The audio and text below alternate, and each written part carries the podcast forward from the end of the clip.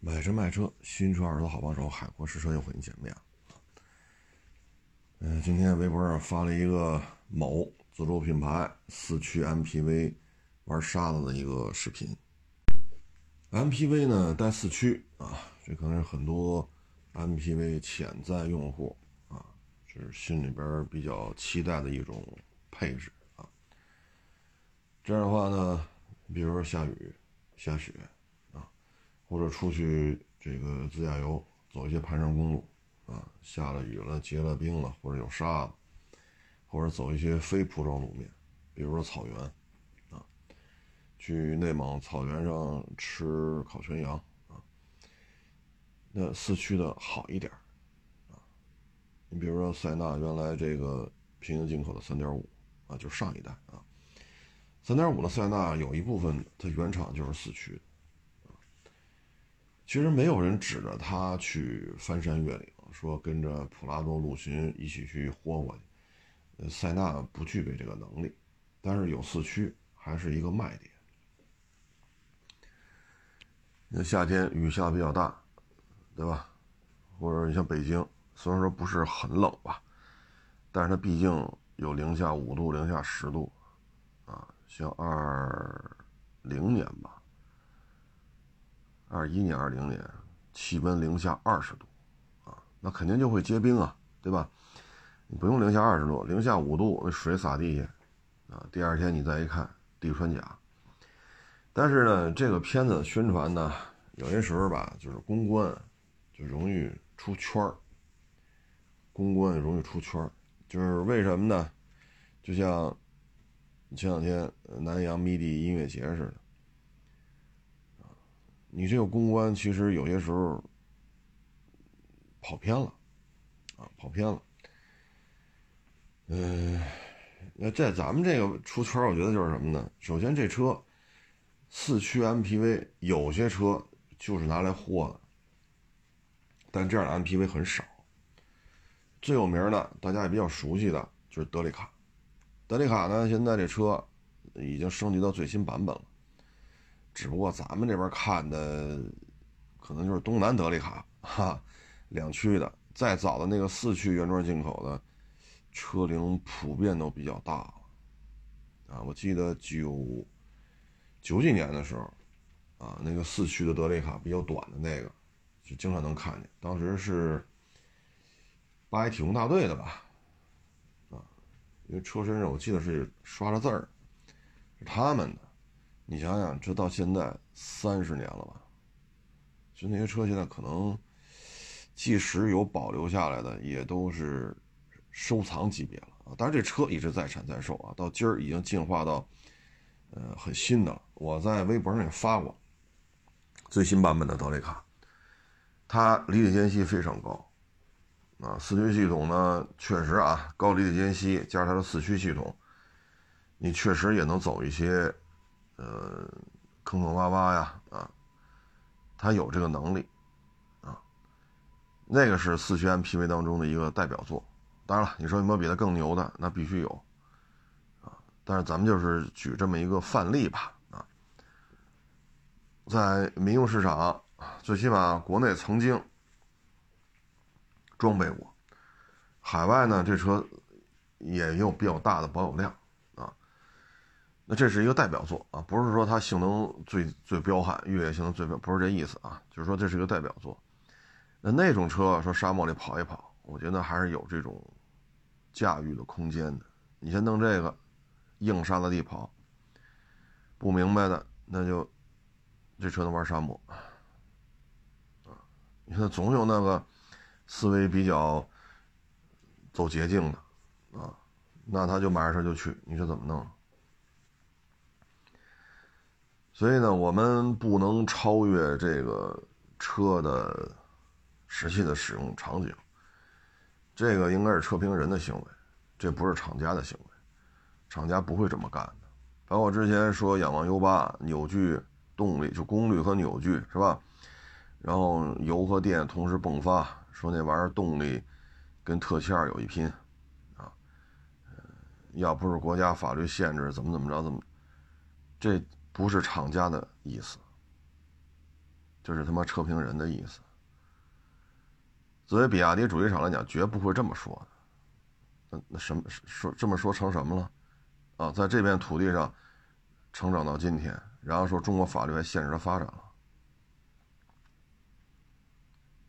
所以主机厂绝不会这么做，主机厂也不会这么说，这都是车评人不知道怎么捧，不知道怎么夸，不知道怎么让公关满意，就他妈胡来。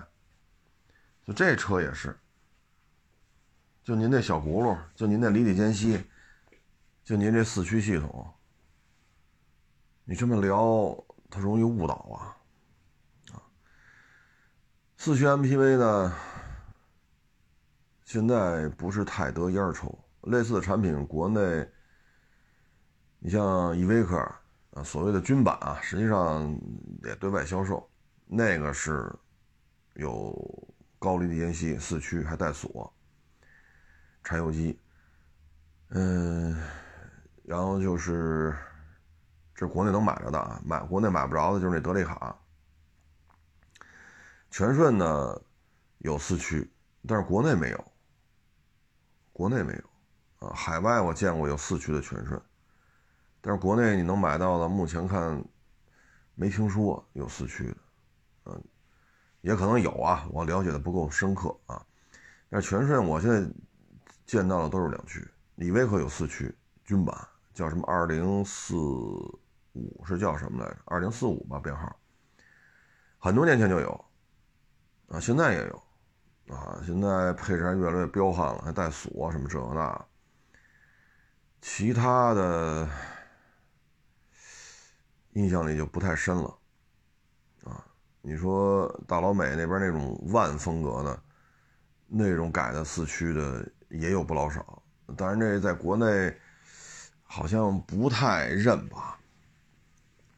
啊，你说找到海外这个车的一些性能参数，咱看一看，研究一下是可以的。但在国内卖这种车够呛，啊，够呛。那现在国内这种四驱的这种车呢，主要就是。房车圈里用的比较多，啊，全顺我还真是有点，我印象里国内没生产四驱的，啊，但是海外确实有，啊，也许国内有吧，啊，所以国内常见的基本就是这些，嗯，自主品牌呢，原来东风那个小面的出过四驱的，当年呢，反正在川藏线上那车挺多的，当地人拿这车搞运输。啊，这个那的，反正挺挺火的那车，但是现在好像也买不着了。啊，再往前倒呢，就是昌河铃木，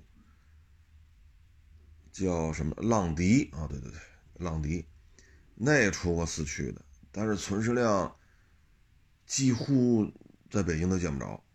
啊，即使有，基本上也都收藏级别了，因为是叫浪迪吧，没说错吧？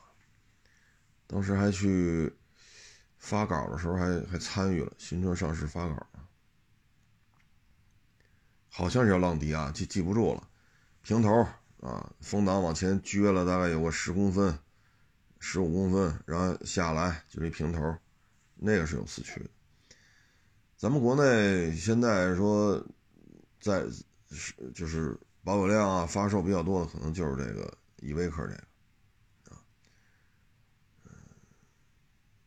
圈子比较狭窄啊。为什么呢？玩越野的话呢，你这个四驱 MPV 你带不带大梁？那你不带大梁，你车身强度终究是有限的。那这玩意儿不如买一个带大梁的纯种越野车了，是不是比这更方便？那你说我这还能后排，我这二排座、三排座人拼成一张床呢？那我买一大皮卡不就完了吗？我货箱里改一个生活舱，啊，那睡觉是没有问题的。或者说我底下生活舱有洗澡的、做饭的，这个那个，然后上面弄一个可升降的那种帐篷，晚上把帐篷升起来，我爬上去，我在车顶那帐篷里睡，你像一些蛇呀、狼啊什么这些动物，要想爬上去就比较费劲了。那何必弄这个呢？因为坦途后边有这种标准生活箱、生活舱，这是有配套产业链的，包括猛禽。毕竟那玩意儿其实卖的也不贵。你说像坦途五点七，现在是没有了啊，都三点五。就是当初啊，坦途五点七最低配港口就卖个三十六七，三十六七。你以为克？你说你带锁这个那个也不便宜啊，那那还是国产的，这坦途五点七还是进口的再一个，你德利卡如果这玩意儿进口的话，它能比三十六七万的坦途五点七便宜吗？有难度吧？啊那那也是五点七啊，你德利卡你能有多大排量 啊？四缸机啊。它只是一个十一补缺，十一补缺，它不会成为越野的这种，呃，一统江山的这种装备。你像越野签带大梁，带第四带锁，这是标准配置。然后再说你是什么牌子的，啊，你是奔驰的，你是尼桑的，啊，你是四缸、六缸、八缸啊，然后再说这个。所以这是一个越野圈里十一不缺的。啊我们建议呢，像这个品牌，如果有这个本身就是做硬派越野车、硬派呃不不什么硬派就是呃皮卡做的很成功，那何不出一个这种风格的 MPV 呢？它将没有对手啊，没有对手。依维柯那个你开过你就知道了，那柴油那个是叫二零是叫二零四五吗？记不太清楚了。因为十几年的，十几年前就有人开着它去西藏那边跑去，那那动静，好家伙，那那那开起来那感觉，哎呦我老天！你还是开个越野车去吧，啊，卖的也不算便宜，反正十年前就接触过，啊，现在我看了看那他们那视频，现在还卖呢，新车还卖，我看看那视频。包括坐里边着车之后的动态视频、静态视频，哎，喜欢就好啊，喜欢就好。我觉得他以这家主机厂的能力呢，做皮卡、做越野车这么成功，其实他可以尝试出一下，就类似于德利卡这种的平头啊，或者说半平头的 MPV 啊，第二排、第三排的卖点就是。呃，第二排座椅可以向前，第二排座椅可以向后，第二排座椅可以面对面，第二排座椅还可以放倒了，跟第三排放倒了，形成一张标准的双人床，啊，第三排靠背向后没没没问题，直接能放倒，啊，然后第三排座椅再有一些调节功能，啊，比如说前后靠背角度可调，啊，就这张双人床，就第二排第三排丰富多彩的变化功能，会吸引不少人去买单。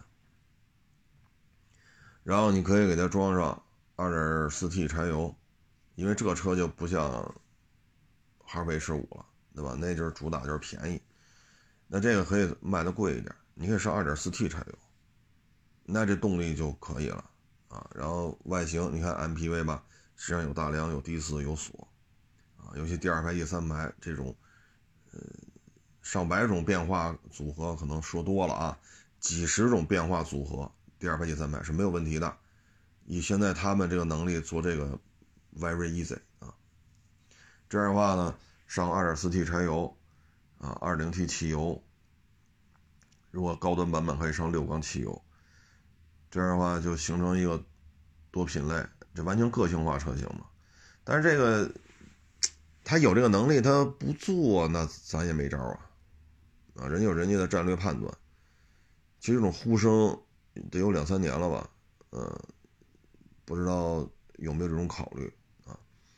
偏硬派越野的，嗯，平头或者半平头的这种看着像 MPV 的这种越野车啊，如果做出来的话，国内会没有什么对手啊。离地间隙不用太高，二百就够了，因为它轴距没有哈弗 H 五不会做那么长的啊。轴距做个，因为它是这种平头半平头嘛，所以轴距做到两米七，对于这种车来讲，轴距就够长的了。因为它第三排座椅啊，包括它平头啊等等等，两米七两米八，我觉得是够用了啊。这就看厂家怎么想吧。其实现在呼声还有很高的就是吉姆尼，也就是坦克一百啊，或者叫坦克二百啊。你可以在坦克三百的基础上截短，把后门就是两两边这个后排门去掉，啊，就保留前排的这两个门，啊，这样的话车重会降下来，动力会更好，呃，纵向通过点也会更更厉害啊。当然了，高速稳定性这就去实际测试了。这个呼声很高，你看现在坦克三百十七万多起起步。啊，当然最低配买得着买不着，这就看实际情况。反正现在就十七八，这就是入门级。大家买的都是二十一万多的。那如果你去掉两个门啊，制造成本有所降低，那如果说这玩意儿十五万起步，那谁还买吉姆尼？对吧？如果说你真有这个精力，说弄一个底盘缩小，咱就别直接在坦克三百上轴距裁掉十五公分，咱就不干这事儿了。说专门研究出一个吉姆尼这么大的，然后四驱系统对于长城这个 very easy 了，你可以上个二零 T，你也可以上个一点五 T，然后也带锁。参照坦克三百这个十七万多，你卖个十四五。宽、长、轴距、高度，你重新研究一个，然后呢，都比吉姆尼稍微大一点比如宽，宽个三厘米、五厘米，轴距长个十厘米，对吧？但是动力我不上1.5自吸，直接就 1.5T、2.0T，我觉得这不就挺好吗？参照坦克三百的起步价，这玩意儿造出来卖个十四五万，那吉姆尼怎么混呢？那只剩下卖情怀了。因为现在吉姆尼会说：“我这是俩门啊，我小巧啊。”所以市场空间还是有的。那现在内卷到这种程度了，嗯，当然了，坦克三百、五百现在卖的不错啊，皮卡卖的也不错，这是事实。就是咱们就是呼吁一下嘛，就是这种产品呢，对于以他这的研发能力来讲。其实是两个市场相对相对空白，相对空白。如果做一做的话，别的不说啊，知名度会上来，啊，知名度会大幅度提高，倒不至于说非得跟依维柯二零四五较劲，非得跟吉姆尼较劲，而是那些车没有成气候，吉姆尼你看名气很大。到现在了，卖几卖了多少辆？吉姆尼卖到现在了几百辆，就今年啊，今年就几百辆，你有什么量啊？你跟劳斯比销量来了，那他妈劳斯有卖 二的二十多万的吗？二十多万美金他也不卖啊。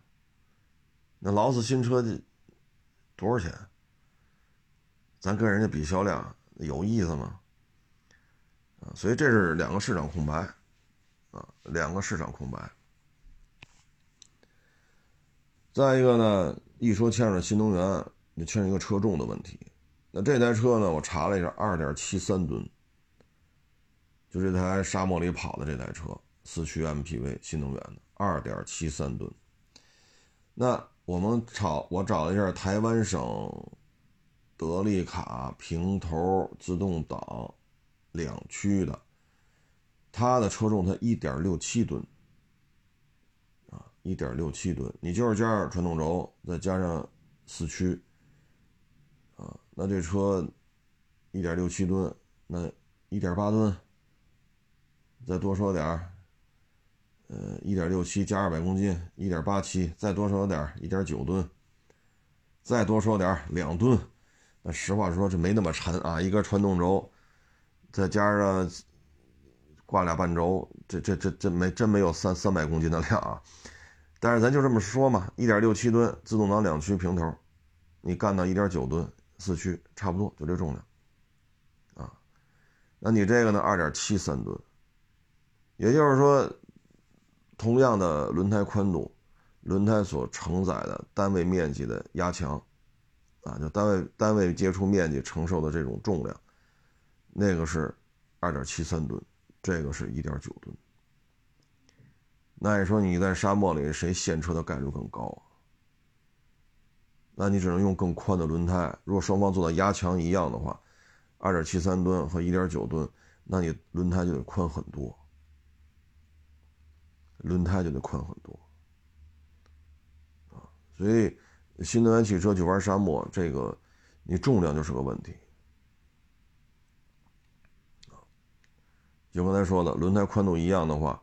那你接触面积，单位接触面积承受的这个车的这个重量差距就很大。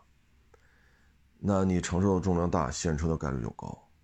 那你这种达到同样压强，同样压强的话，轮胎得做多宽呢？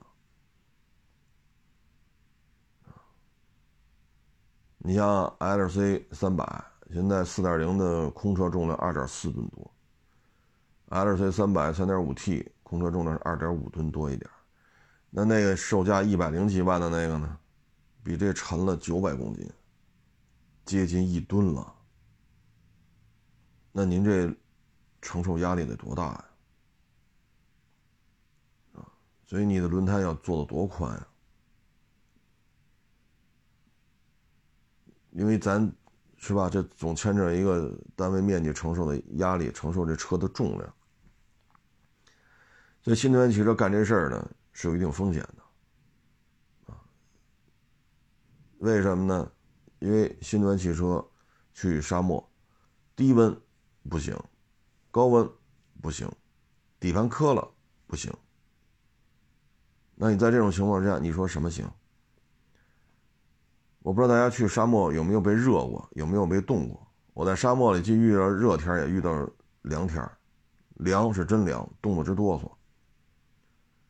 热是真热，那大蚊子撞在风挡玻璃当当的，那蚊子倍儿大。你你都吃过蚕豆吧？那蚊子就就蚕豆那么大，甚至比蚕豆还要大，撞的你风挡玻璃上都一都一疙瘩血，撞你车上当当的，你知道吗？一撞就就撞撞死了。但是我开的速度快了点啊，这玩意儿很恐怖啊，这这么热。冷冷到什么程度？秋衣秋裤、绒衣绒裤穿在身上，在沙漠里还是还是冷。我说都是夏天啊，就咱们在北京来讲都是夏天，八九月份。但是到沙漠里有可能就非常的冷，也有可能非常的热。咱这沙漠不是不是一个地儿啊。那你低温的沙漠，咱这续航里程怎么办呢？咱这高温那么大蚊子，我操，我都。我说我这辈子都没想到沙漠里有这么大的蚊子，成群结队的，我操，嘣嘣的撞到你车上。那么热你怎么办呢？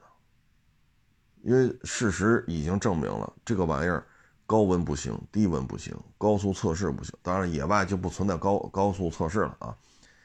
那你说这玩意儿野外的可靠性会怎样呢？那你在这种情况之下？你做这种沙漠演示，就那那你就演示吧。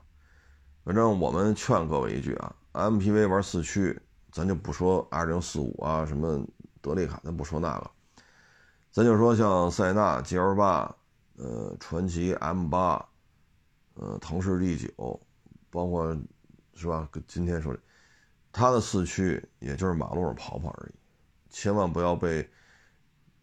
当然，这肯定不是厂家要要这么干的，这底下车车评人啊，不知道怎么讨好了，不知道怎么表忠心了啊，这都能理解，因为都得吃喝都要钱嘛啊，这都能理解。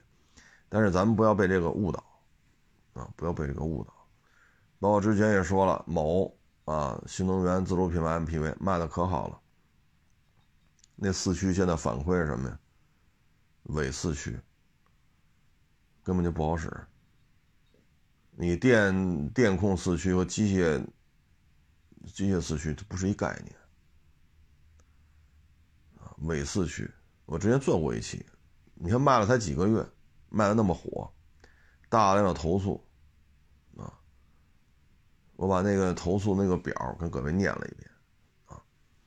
尾四驱，这是一个重要的评价啊。至于说，呃，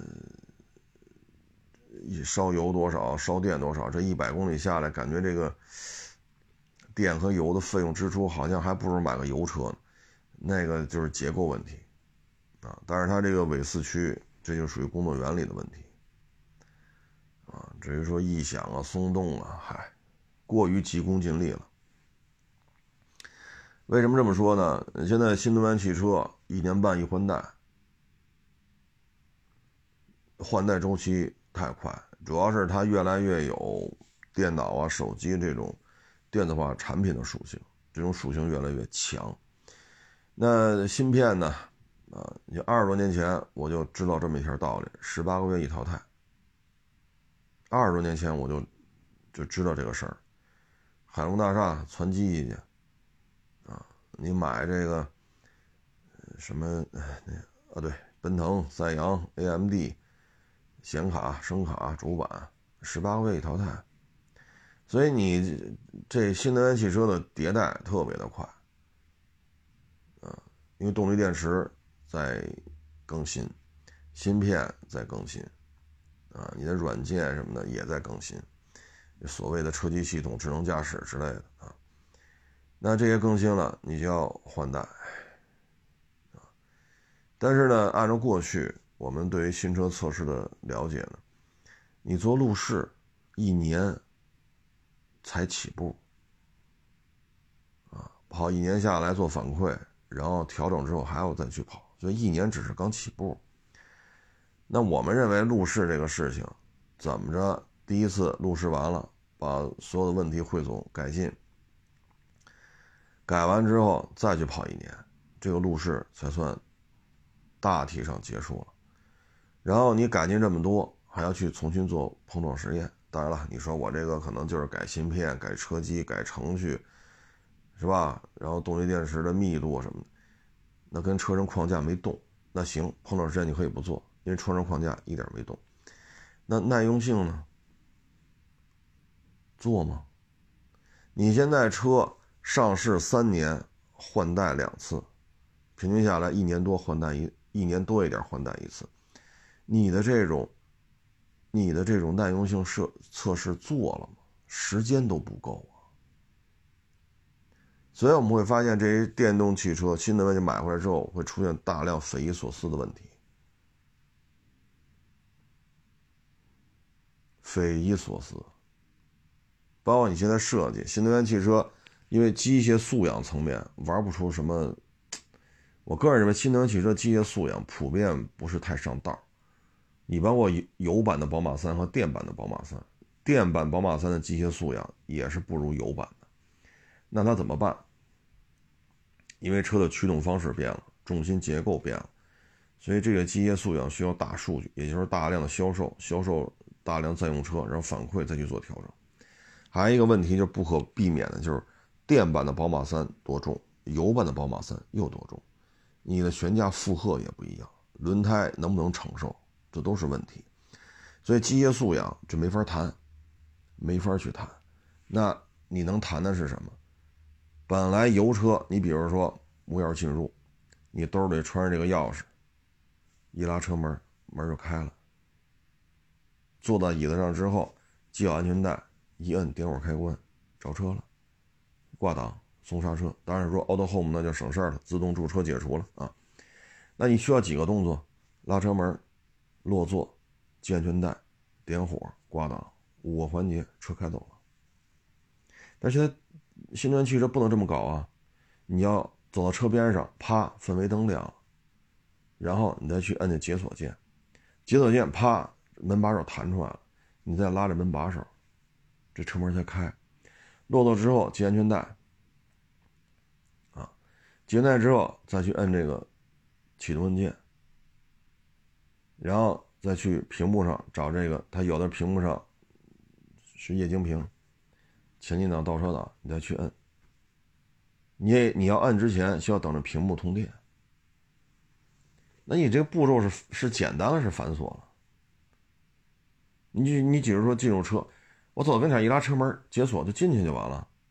现在不去，就怎么繁琐怎么做，而你把这些简单的事情做繁琐了，然后你的路试时间又不够，所以你看这些新能源汽车会出现各种匪夷所思的问题，包括机械挡杆不行，不高科技，都弄得无实体按键、液晶屏里去，这他妈屏要不通电，这车动不了。实际上，就我们开车而言，我们是习惯于实体按键的。你弄一堆液晶屏，好，液晶屏得翻第一页、第二页，首菜单、首菜单页，第二选项再打开二级菜单，那我他妈还开车吗？我这眼珠子看哪儿啊？到底是？所以他就非要把简单的事情弄复杂。你比如空调，我一摁 AC 键，冷风就出来了，对吗？这事儿不复杂吧？那现在行吗？主液晶屏、主菜单、选项、空调，空调进入二级菜单，让你会选制冷、制热、风速、吹哪儿啊？吹头、吹吹身体正面还是吹脚丫子？你再去选。然后那风量吧，是一个拿手摁在这屏上往这边拉，哎，一拉这风量就起来了。那你说这个操作，你看不看前面路？所以现在新能源汽车的设计是，人都是由繁入简，它是由简入繁，真的是不知道怎么做好了。因为什么？机械素养这个问题解决不了。你电版宝马三和油版宝马三重量一样吗？你重量不一样，这么点儿的一个车，重量增加了，悬挂受不了，那悬挂怎么重新匹配呢？车重了，轮胎又受不了，轮胎怎么匹配呢？车重了，刹车盘、刹车片、刹车卡钳分泵、组泵，包括制动系统的程序编写，这你让它的机械素养提升到跟油车一样，现在是有难度的，这是有难度的。所以在这种情况之下，那只能玩这些，而这些东西它恰恰更对于耐用度测试更加的有需求。比如说高温，这屏好使吗？低温这屏好使吗？颠簸路段这屏好使吗？像咱们之前做这种高这个颠簸测试，不是高温也不是低温，跑颠簸测试三百公里，跑你妈二十八公里，轮胎都爆了。为什么？车太重，轮胎受不了。包括黑屏、乱码、挂不上档，你看看那些测试实际上出的问题。你迭代更新太快，三年出两个版本，你做路试都得需要两年，你出版本的速度都超过你做路试的速度，这个产品路试做够了吗？这就是现状，啊，这就是现状，所以这些问题呢，包括那个我不说什么牌子啊，四万公里，轮胎花纹没有了，为什么？车太重。轮胎受不了，零百加速三四秒，你又老脚脚踩的比较狠，车又重，那怎么弄？您过过秤，三秒多的法拉利多沉，您那车多沉？你咋整？你说咋整？再一个法拉利，谁在马路上老地板油啊？电车天天地板油，你咋整？包括废刹车片，是啊，你老他妈搅搅地板油，你再搅搅地板刹，主要是车太重啊。这些问题呢，短期内解决不了，所以各位呢，你用这些车的时候，心里要有一个判断啊，要有一个判断。当机械素养成为短板的时候，他只能拼了命去吹。吹什么呢？冰箱、彩电、大沙发，你为什么不吹自己的机械素养呢？像我们原来做新车测试，新来的对于什么叫场地测试、穿装、紧急变线、跑操控圈，一点不了解，我们都会让他去开，比如说宝马三系，这是标准的教学用车，它的场地测试的姿态、潜能是非常标准，你拿它去练就行。或者说那种第一批国产的宝马叉一，就比较矮的那个宝马叉一，那个操控性也是非常干净利索的。那现在的电车机械素养不行，只能冰箱彩电大沙发，不能够激烈驾驶，那就跟你说，带着孩子、老人出发，有一个温馨的家，潜移默化的营造出一个意识形态，就让你不会开着它去做激烈驾驶。你说这就是宣传宣传话术嘛，对吧？这就是宣传话术。唉，所以这就是有感而发吧。通过这台四驱的新能源 MPV 玩啥？这确实，反正各位看看就行了啊，千万不要买个四驱的就就去跑去，把自己不是是吧？给自己找麻烦，相当于。嗯，有网友呢给我纠正了一下，说前两天节目当中说错了，是一汽大众，二一年、二二年每年上缴的国家税费都超过四百亿人民币，不是大众，啊，还真是这个接受批评指正啊，这个说错了啊，如果加上上汽大众，就是一汽大众上下加一块儿，年缴的费大概是七八百亿人民币。七八百亿，啊，其中一汽大众过去两年每年的上缴税费给国家的不低于四百亿人民币。南北大众，如果加上进口大众，我估计八百亿问题不大吧，啊，但是做的最大的比亚迪就是一百多，宁德时代可能也就是百八十，剩下那一堆那都很多都是亏的，亏损。你怎么弄啊？所以现在说一个劲儿打压燃油车，打压来打压去，会发现了，国家收不着，哼然后购置税全免，一分收不着，然后养路费收不着，然后这边你又拼了命，这边交钱的拼了命的打压，那以后全都开电车呗，养路费就全都不交了，对吧？所以有些时候现在又又觉得不对了。九月份七部委联合下文，又稳定燃油车消费。嗨，反正有些事儿吧，这这咱们国家就是，嗯，哎，不多谈，不多谈了，不多聊了啊。十一呢，这个数据呢，呃，现在查到了一个不是太严谨啊。十一啊，嗯，出游人数。人次啊，八点二六亿，啊，旅游收入七千五百三十四亿，跟二二年相比，我们的出行人人次的数量，消旅游消费收入的金额，跟二零二二年相比，都出现了三位数的增长，那说白了就是翻番了，啊，翻番了。呃，现在这个八点二六亿出行人次吧，就别说咱们这儿，啊，这个海外都炸了锅了，因为这个数据对于全地球来讲，它不可想象。首先，你得有十四亿人，你才能匀出来八点二六亿出去玩去。你不能说这国家拢共五千万，你弄出八亿多人次旅游去，这这这弄不出来这个。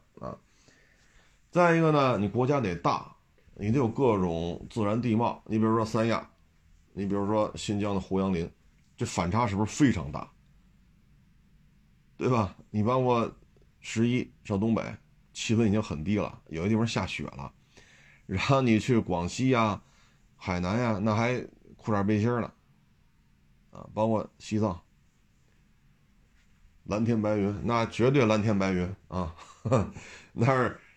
除了晚上，那永远蓝天白云，啊，包括各地的小吃，啊，八大菜系，啊，原来咱说过驻京办，这驻京办就上百家，你吃去吧，一礼拜吃一家，你得照着两年才能吃完，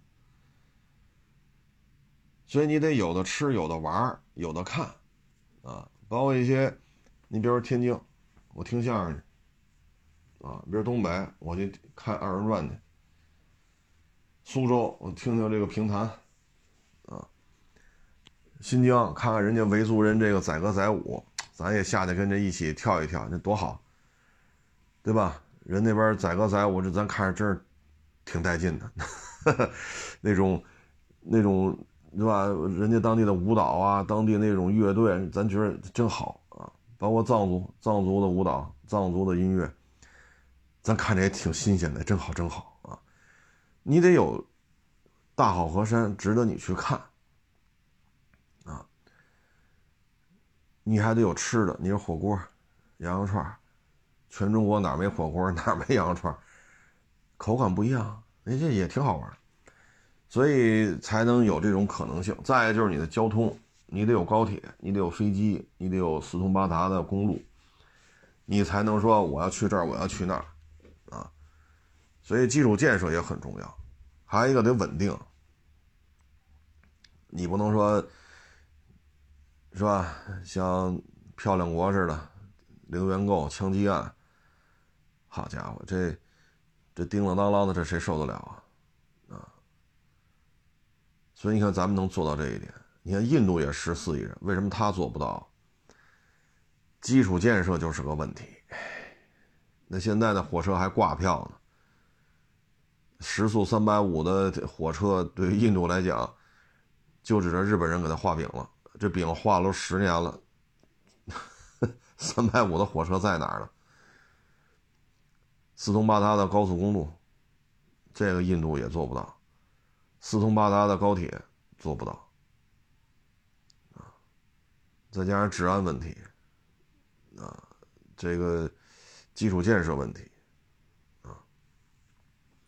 所以这个数据一出来都炸了窝了，啊，炸了窝了，这这就叫内循环，各位，这是妥妥内循环啊。您上海的，您跑吐鲁番吃葡萄干去了，这叫内循环；您哈尔滨的跑三亚吃螃蟹去，这也叫内循环。啊，这是妥妥内循环，这个是完全跟你封锁呀，这没有任何关系。该吃吃，该喝喝。咱们反正这次八点二六亿和七千五百亿的旅游消费收入，啊，七千五百三十四亿，这都超过一九年了。所以这个是一个令人振奋的数据，啊，嗯，挺好，挺好啊。再一个，人均消费现在出来的数据是人均消费九百一十二块钱，比过去这四五年都要高。就是十一国庆节人均消费啊，出去旅游啊，人均客单价创新高，啊，这说明大家有消费意愿。当然了，九百一十二。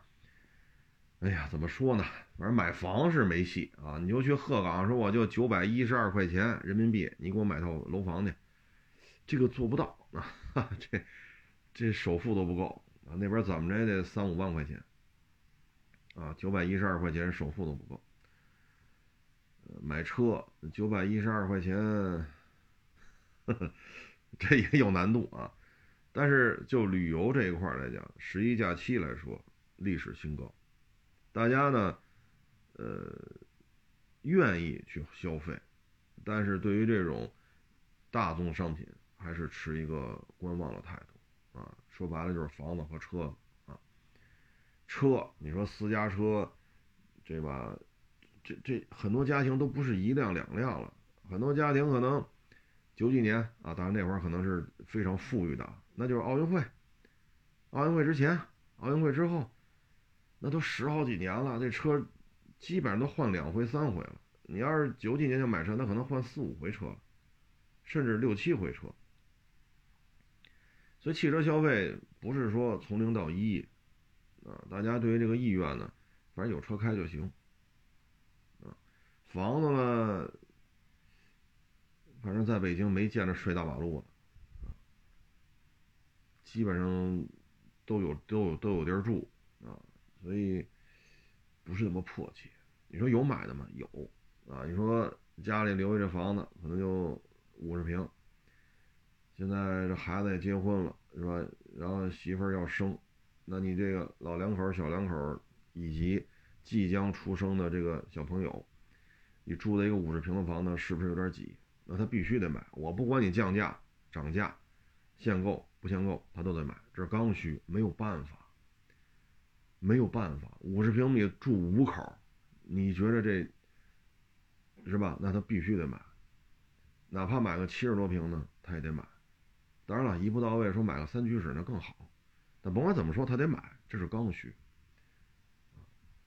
但是刚需比例不高。经过这么多年了，而身边无房户还真没有，我身边还真没听说有无房户啊。所以现在房子车子不是什么迫切，但是旅游消费能看出来，大大家愿意消费啊。第三个呢，就是除了出行人数、旅游消费金额，第二个呢客单价，第三个就是国内的这种爱国情绪吧，应该达到这个顶点。买国货，你像白象方便面，一直半死不拉活的，但那是咱们自主品牌啊，而且白象方便面还雇佣了大量的这个，呃，身体有不太方便的这些员工啊，解决了大量的就业，这你能说人家不好吗？身体不太方便的这些员工，他雇了很多。他是咱们自主品牌，反正不能说穷困潦倒吧，反正也是咬牙在坚持。那现在这事儿大家都知道了，所以买方便呢都去买白象，然后现在白象呢这网上弄的也是越来越火啊，其他的包括什么鸿星尔克，呃，还有其他的这些自主品牌吧，大家都是很支持。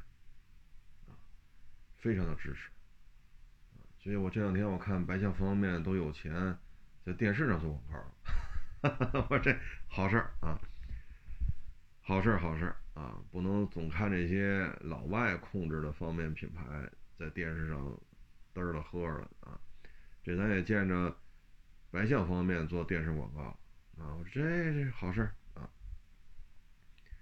包括服装服饰啊，特别是洋品牌啊。什么新疆棉呀，什么人权呀，这个那，你说你在这片土地上挣钱，这就属于他妈吃饭骂厨子呀，那你丫就别在这吃了，该他妈滚哪滚哪去呗，对吧？你们国家自由民主，回你们国家卖去，跟这儿他妈扯什么犊子？所以你看现在自主品牌啊，这个就越弄越火。然后最近呢，我看网上这个国货的这个网络营销吧，挺有意思的啊。看完之后，真是，哎呀，这都这都不知道怎么形容这个了。一般没有这么卖货的，但是现在这个国货这个抱牌抱团 这这这个这个确实比较神奇啊！这真是多少年没见过这么干的了。但是大家还都比较认可吧。啊，嗯，比比较认可，啊，嗯，比如说鸿星尔克直播间卖白象方便面，啊，然后白象方便面卖那什么玉美净，啊，什么玉美净又卖什么鸿星尔克，啊，就现在就是国货之间就开始抱团了，啊，就开始抱团了。大家呢也是乐见其成，啊，你像郁美净刚开始干的时候，连麦不会，这也不会那也不会，后来就说你这什么情况？找年轻的嘞？他说我这四十多了，我是我们这儿最年轻的员工。哎呀，这弄得网友比较感慨啊。然后既然火到这种程度了，是吧？一晚上卖十万件、八万件，那就赶紧找年轻的、专业吃这碗饭的吧。好，这一下了不得了啊！什么白象啊、玉美净啊、鸿星尔克呀，啊，这个好事儿啊，这这个这个是好事儿啊。呃，本身他们做的也不容易，这么多年了啊，这么多年了。坚持到现在，要知道，要知道当时很多老外的玩法是怎么做的，就是收购你的自主品牌，然后迅速把它打压冷落。你像北冰洋，多少年了呀？被老外收了，收完之后，北冰洋这个品牌就被雪藏了。你以为他真的是要扶持你发展，给你资金，给你技术吗？非也。把所有有竞争力的品牌全部买下来，要么你做大了，钱是老外挣；要么你边缘化，推老外的品牌。啤酒不也是吗？很多著名的啤酒品牌现在都不是中国的了，但是这名字一看就是咱们的，打小就喝。老外这套玩法相当的残忍。你说卑鄙吗？反正他当时跟他合资的时候说的那些，给你们资金，给你们技术，支持你们。当时是这么说的，后续怎么干的呢？说你这自主品牌能做大做强，那就和谐；你做的不行，或者说对他他的品牌能做起来，那你这品牌迅速边缘化。多少自主品牌死在这条路上？这么多年过去了，现在没想到还有这些品牌还活着，容易吗？现在到什么程度了？你说，要不然李佳琦这事儿也不好干呢。现在推出了七十九七十九元套餐，啊，七十九元套餐，啊，你包括这蜂花啊，蜂花这个也是个洗头啊、洗面、洗手的这么个，应该算是洗浴用品，还叫什么护肤用品还是洗护用品啊？你看李佳琦七十九那个嫌贵，现在蜂花出了七十九元套餐。你说这火了啊！这一下就火了啊！现在说蜂花自打开了直播，日均销售额啊，基本上就是呃，日均销售基本就是百万级的啊，百万级的。他卖了三天，卖了两千五百万，到第四天说了卖不了了，说为什么呀？没库存了，因为买卖比较小，一直卖不动，被这些海外的护肤品牌啊打压的，渠道都不行，就没有那么多库存，卖三天就没有货了。你说这活的有多艰难啊？然后现在，好家伙，这火的不得了了啊，火的不得了了啊！哎呀，厉害！啊，厉害厉害，这个确实也挺感慨啊。像鸿星尔克的主播用蜂花那个洗发水，直播间里边用蜂花洗发水洗头啊。呃，然后鸿星尔克呢又卖七十九元的特价鞋啊，你瞧瞧啊，呃，什么老干妈啊。涪陵榨菜、大白兔、娃哈哈、汇源果汁，卫龙辣条，啊，然后这还一堆这个什么天府可乐、郁美净、莲花味精，这就开始抱团互动了。所以十一期间呢，国货啊，这个热度非常高。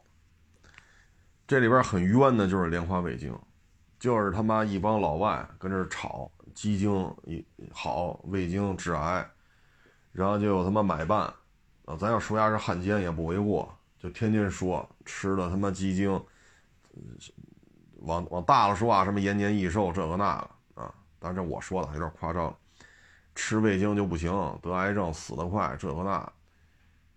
那这么多年过去了，大家发现他妈鸡精味精有什么不一样啊？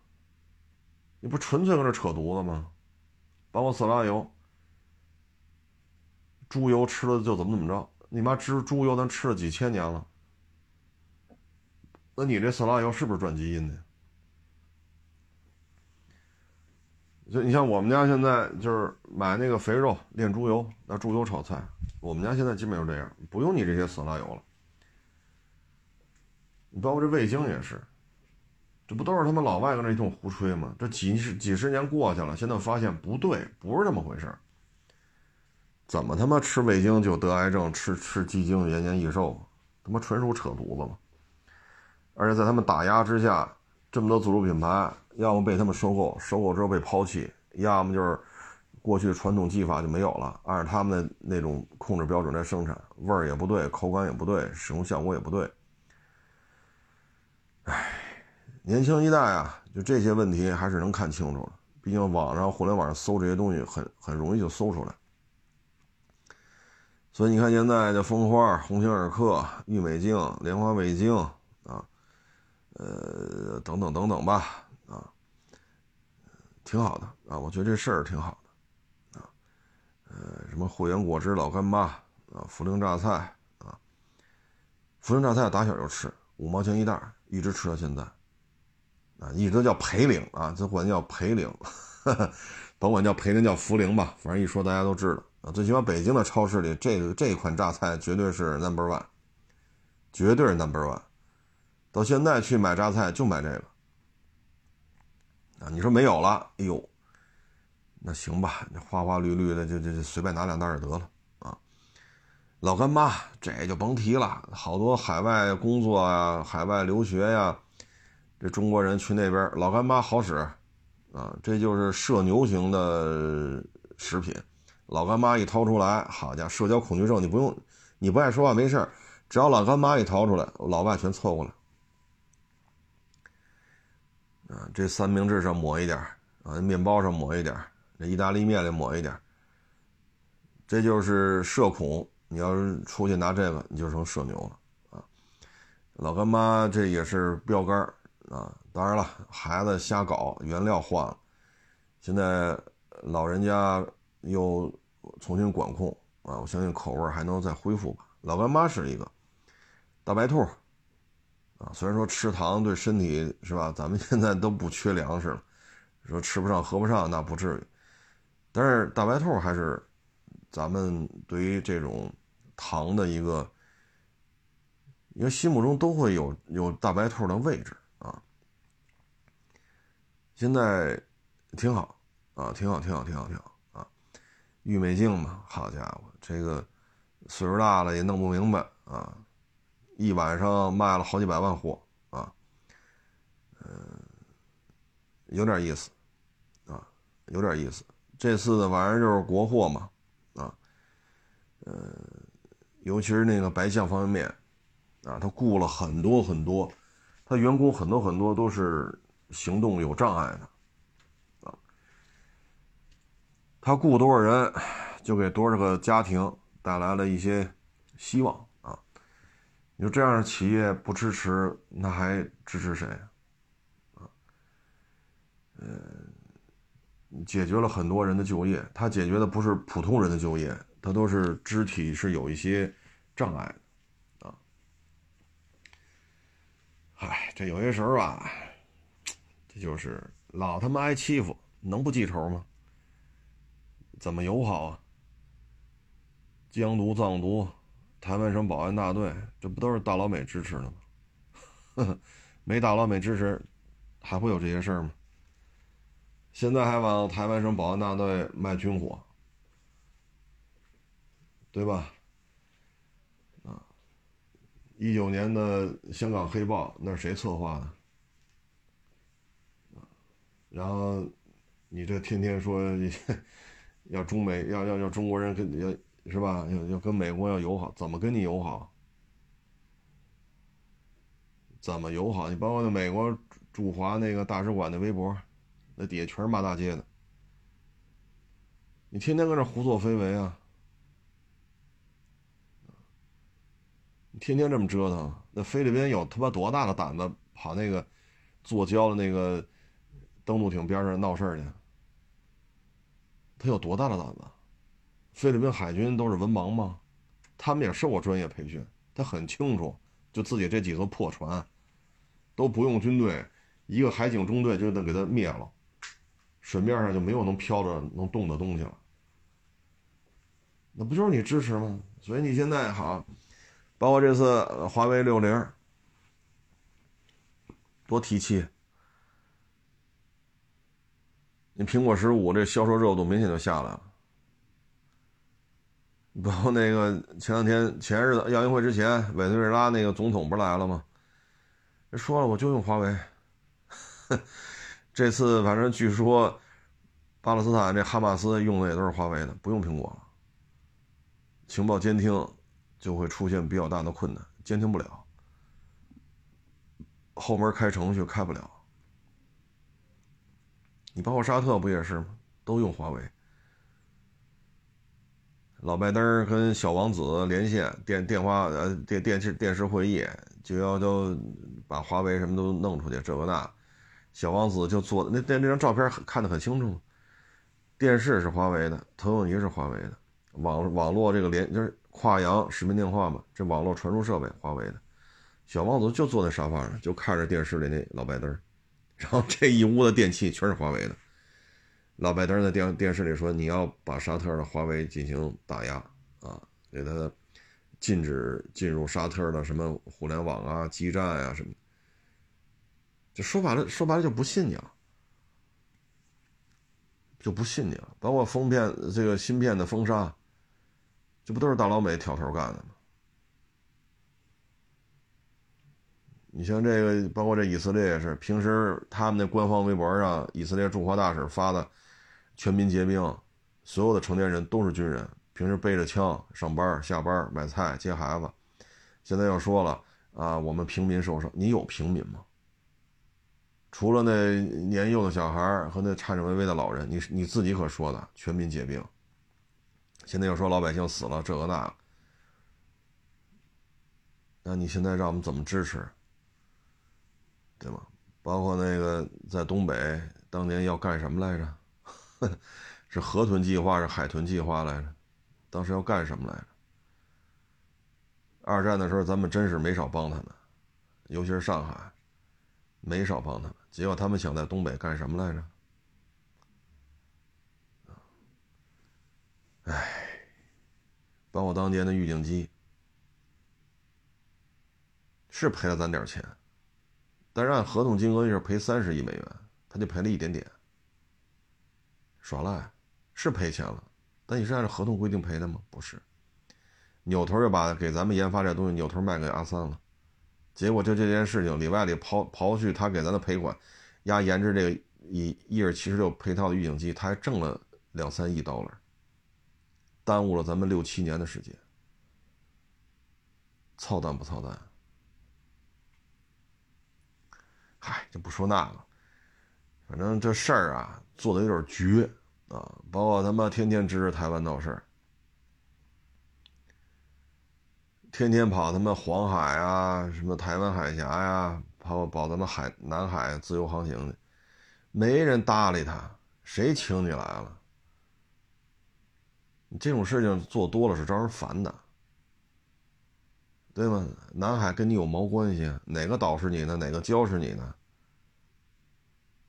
天天跑这闹了，包括咱那个，咱们之前开歼八，是吧？空中相撞，飞机掉海里边了，飞行员到现在没找着。你有什么资格跑这儿自由航行来？你那电子战飞机凭什么要跑他妈海南岛边上飞来？这这方圆五百公里、一千公里是有你的岛，是有你的礁啊？这不纯属他妈扯淡吗？这种事情做多了，那对于国货品牌自然是支持。自然是捧场，所以这就是咎由自取嘛。包括芯片封封杀吧，弄死华为，你妈什么下三滥手段都能用得出来。现在咱们还有芯片专家在美国也关着呢，说判他有期徒刑，进监狱了，放出来放出来也回不来。那是咱们芯片专家，包括孟晚舟一关关了一千多天，这你妈是人干的事儿吗？啊，弄不过就开始抓家属，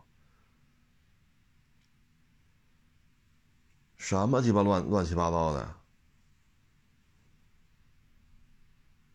那，现在又说这个为什么中国人反美？你他妈这些事儿干的哪个他妈招人喜欢？现在的芯片专家还在那扣扣了八年了，已经说判他有期徒刑，这那那这进去进去了，进来放着放着回来吧，还不让回来。有意思吗？你包括香港黑豹，那他妈谁背后一手撺掇的？当然了，教官，战术教官，乌克兰人，战略规划大老美和英国人。那现在这个十一期间，大家也终于可以享受一个八天假期，是吧？也不用戴口罩了，也不用查行程码了，也不用做核酸了。那大家对于国货的这种支持、这种认可、这种捧场，也是情理之中。本身国货做的现在也越来越强，啊，越来越强。这就是大的形势嘛，你弄吧。华为六零出来了，七纳米基本上就算搞定了，那接下来就是五纳米呗。你这事儿一出，三星啊、台积电呀，包括欧美市场跟芯片相关的，这股价全都下降。最大的芯片消费国就是中国，你们俩把它封锁了，封锁之后人现在自己搞出来，不用你了，你爱卖谁卖。